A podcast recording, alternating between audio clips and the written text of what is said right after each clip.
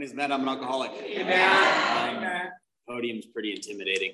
Not gonna lie. Usually I like sitting in the back somewhere and sharing. You know, it makes it a little easier. That way I don't have to like look at all you. Um, I have a sobriety date of 2 7 2019. And for that, I'm, I'm grateful. It's not my first sobriety date. Um, I tried to get sober when I was 18. I didn't get sober until I was 25. Um, I mean, I was told I can't fuck you guys up more than you already are. So here we go, right? I don't know, man. Like it started out as fun, honestly. That's just, you know, like going out every weekend, la da da da, like 14, 15 years old, you know, drinking with the boys and everything. Um, but something happened, you know, by 15, I was drinking on the weekends, but by 24, I was homeless in Costa Mesa shooting dope and needle in my arm like I couldn't really figure it out, you know, like what the fuck, right? It's part of my language, by the way. Um, like I said, it started out as fun, and then until it wasn't, you know, uh, I got expelled at 15 for uh, the the wackest weed you'll ever see in your life. Had like stem seeds, it was like trash. Like I'm surprised they're like, hey, you know what I'm saying? And like, and let me mind you, like when I was a kid, like my desk was in the back of the class in the corner facing the wall. I was away from everybody else, right? I was already a troublemaker by by a young age, right? And uh, my smart person as I am, I decided to take a token class. And next thing you know, right after lunch, here comes the vice principal saying, "Gather up your shit. You're coming with me." Like, okay, that's cool. Um, so I ended up getting expelled, and they're like, "You can't come to any school in the school district." And there's like ten of them. Like you, you can't come. I was like, okay. So I went on independent study. And what that was is I went to school for an hour twice a week. Game over. Game over. My mom left at 7 a.m. and my dad didn't come home until four. So in between those windows, I'm it's me time, right? I can do whatever I want decide to do. And then uh, then I started drinking in the morning, you know, just getting through the day, doing whatever I got to do at the age 16. And then um, I ended up taking my GED by 18, and then from there, I didn't have a job. I didn't do anything. So uh, I had all this time to myself. So I kind of learned how to be an alcoholic, right? I kind of had to figure it out. Like I had all these tendencies by a young age, and here I am starting to slam speed. Sorry, there's a lot of drugs in my story. Uh, I like, you know, I like obviously beer with like a shot of heroin on the side. You know, it's like, and uh, and there was like no in between. I didn't do other things. I kind of just went like straight to it, and uh, that took me down pretty quick. Honestly, did. Um, I was sitting in my room taking apart my TV, and my mom comes in and is like, "What the fuck you doing?" I'm like, "I'm trying to fix my TV." She's like, "It's 4 a.m." I was like, "That's cool. Okay." They're like, "Yeah, you're going to rehab." You know, I was like 100 pounds sucked up, tore up from the floor up, how they say, and uh, I was like, "Well, rehab seems like a good idea. I need help, obviously." And uh, so I started looking up rehabs and stuff like that. And then there's like, this rehab said, yeah, they got like horses, they got like go karts and shit. You know what I'm saying? I'm, I'm like, okay, this is cool. My, one of my buddies like, dude, rehab is gonna be fun. You're gonna love it. And I was like, cool, right on, let's go. I get there, you know, I'm talking doing my orientation or whatever, and I'm like, so where are the horses? Like, what fucking horses? He's like, what? I'm like, I walked outside, like it was like a stall that's been like weeded over for like at least 10 years.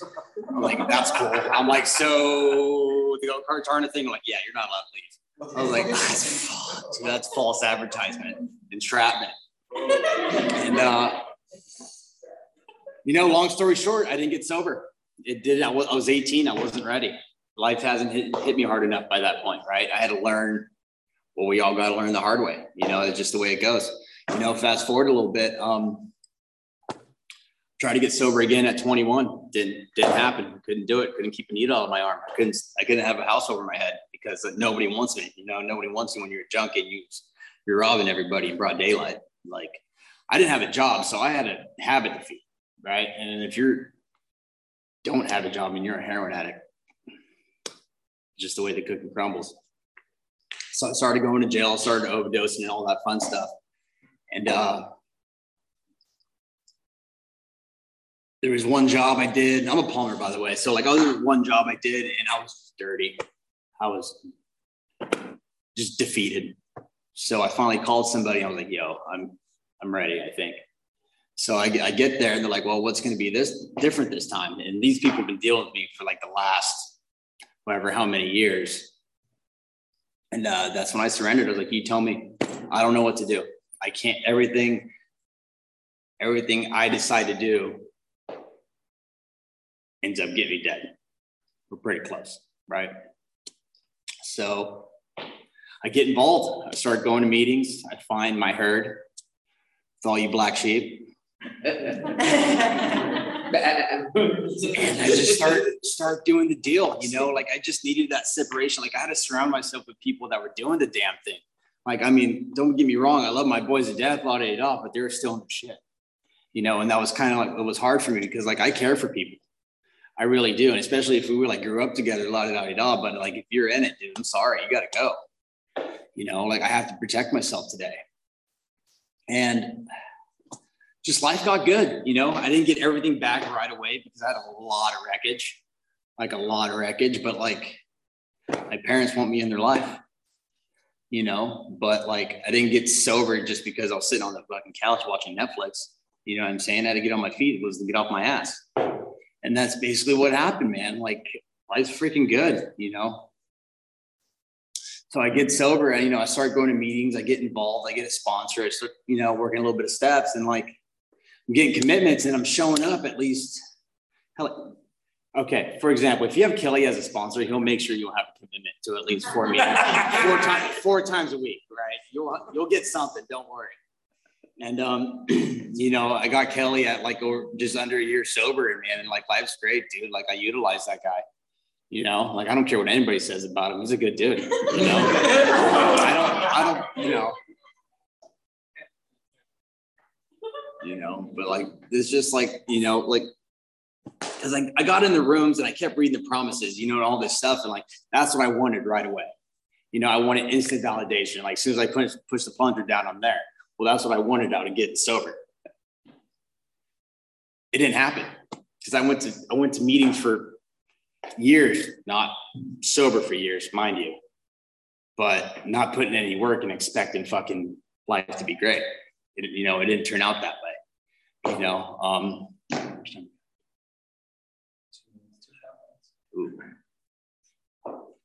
you know, I watched I watch people coming out of this room, and you know, like every time I see an empty chair, that's like somebody who should be here. You know, and that's kind of like the real, like the real of the disease, man. Like, I didn't have control when I was out there. Like when I OD'd in the back of that 1997 Honda Civic, and my homies left me for dead. Like, I shouldn't be here. I'm honestly on borrowed time, man, and like, and I gotta stay grateful for that. Like some days when my life's in the sh- thinking my life's in the shitter, like, you know, because like I got this thing in between my ears, like that really like wants me dead or wants to ruin my fucking day. You know, I get in my own way of everything, right? I hurt my own feelings. I'm my own worst enemy. like it's true, dude. Like I make myself cry, you know. Like nobody, like nobody really pisses me off, dude. I'm the one who pisses myself off, right?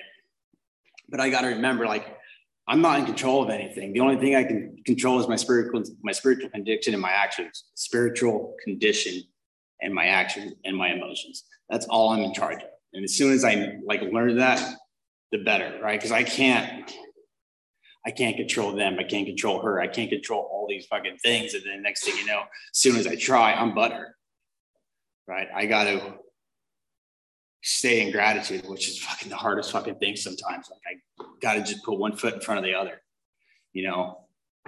Like if this thing was easy, this room would be full. It's not. It's simple, but it's not easy, right? And uh, I don't know. I'm just like super grateful to be here. Uh, if you're new, welcome home.